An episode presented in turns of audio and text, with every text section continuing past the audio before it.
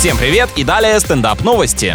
Блогер создал пианино, на котором можно не только играть, но и готовить шашлык. Также уникальный инструмент способен самостоятельно передвигаться. Получается, это самый интеллигентный фудтрак в мире, возле которого под классическую музыку клиенты могут ожидать заказанную еду. Мужчина опубликовал видео, на котором он исполняет мелодию и одновременно жарит мясо прямо у себя под носом. Ролик моментально набрал популярность в интернете. С другой стороны, это прекрасный тренажер для музыкантов, так называемая игра с препятствиями, когда нужно не отвлекаться на манящие запахи.